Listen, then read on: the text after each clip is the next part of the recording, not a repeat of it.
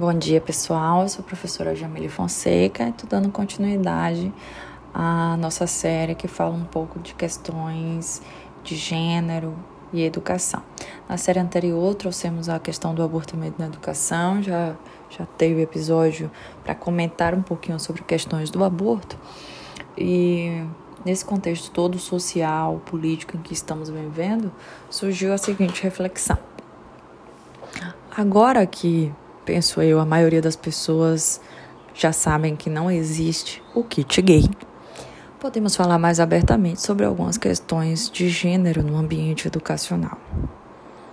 Por exemplo, as questões do aborto legal no Brasil não são tratadas até o atual momento sem tanto mito e tabu como deveria ser. Nesse aspecto, eu me refiro às instituições escolares, desde o ensino fundamental, médio, até nas instituições de ensino superior. Parece que um entendimento se ampliou que tudo que se falou de gênero há alguns meses atrás era apenas mais um dispositivo de opressão que foi imposto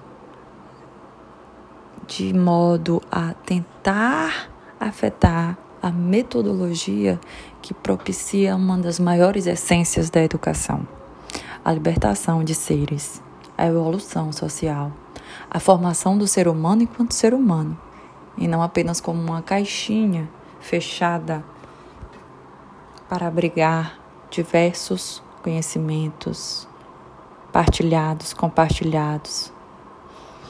E o que ocorre com isso tudo? As questões de gênero, e eu vou tentar abrir para além do aborto, não são trabalhadas tão facilmente há muito tempo na história da humanidade.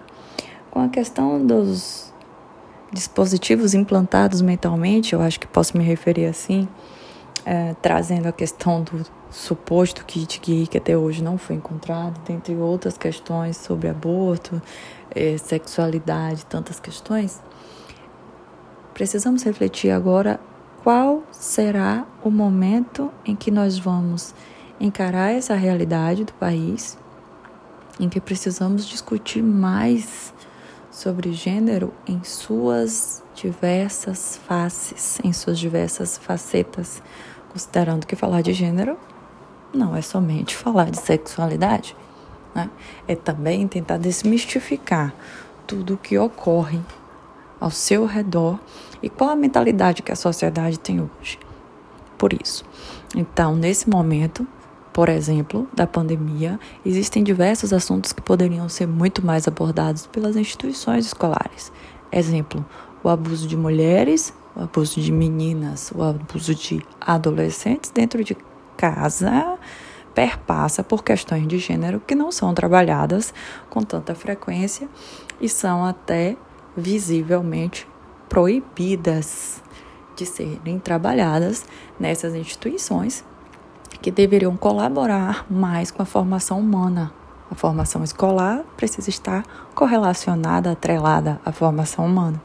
Então, quando uma criança ela consegue entender as partes do corpo dela que não podem ser tocadas por um adulto, por um idoso, que vai gerar determinada reação, essa criança pode criar um mecanismo de alerta. Poderá então servir para a sua defesa pessoal em determinado momento em que ela não esteja na presença de uma outra pessoa que possa, que possa defendê-la. Não significa dizer, obviamente, que essa criança vai conseguir se livrar de um possível abusador, abusadora, porque, como nós sabemos, a questão de força influencia bastante. Mas significa dizer que no almoço de domingo, no churrasco da família, se um tio, o padrasto ou alguém próximo passar a mão em alguma parte dela, na perna, nos seios, onde for, essa criança vai poderá, poderá rebater essa questão né, de algum modo, ou sair do local, enfim, e diversas outras situações que nós, inclusive mulheres adultas, ainda passamos.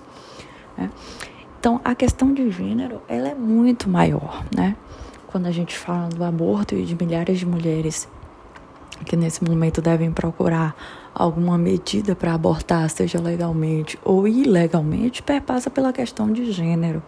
E agora a gente trata de educação sexual, planejamento familiar, uso de contraceptivos e a importância da desconstrução sobre o uso de é, métodos preservativos em relacionamentos estáveis, por exemplo. Né? Então a gente precisa trabalhar questões como eu tenho um relacionamento estável, é, estou na pandemia, estamos todos de um certo modo afetados, cada pessoa é independente do seu contexto. E agora eu vou trabalhar, eu vou conviver com meu parceiro que até então não tinha questões sobre preservativo, mas a partir de agora ele tem, porque a gente está morando junto, a gente está convivendo junto. Então isso precisa ser trabalhado de repente surge uma gravidez indesejada e o que você pode fazer com isso. Então, agora a perspectiva de gênero perpassa, atravessa questões de direitos sexuais e reprodutivos e negociação sobre o uso desses métodos que são eficazes no controle de ISTs e de gravidez implanejada. Então, gênero aí agora, se nós começarmos a falar sobre orientação sexual, diversidade e tantos outros, a gente vai conseguir entender que gênero é algo muito amplo e que precisa ser trabalhado de fato nas escolas e, a meu ver, desde as séries iniciais, sim. Não com kit gay, que kit gay não existe, né? A orientação sexual, a diversidade sexual, ela é fluida, ela surge no decorrer do tempo do seu modo. Ela é constituição social. Ela atravessa todos nós enquanto pessoas, enquanto seres humanos. Significa dizer que nenhum kit que porventura pudesse existir pode de fato influenciar desse modo, mas sobretudo é um dispositivo que poderia e que de certo modo visa alertar. O trabalho de gênero o trabalho de orientação, ele faz parte da educação como uma medida eficaz. No momento em que trabalha discursos que são mistificados, que sofrem tabus, que atravessam tabus historicamente falando. Esse é o sentido maior. Então, deixo aqui minha pequena contribuição né, sobre essa questão e aguardo vocês no próximo episódio. Se gostarem, Manda aí um feedback, alguma resposta, um retorno, tá? Um abração, fiquem bem.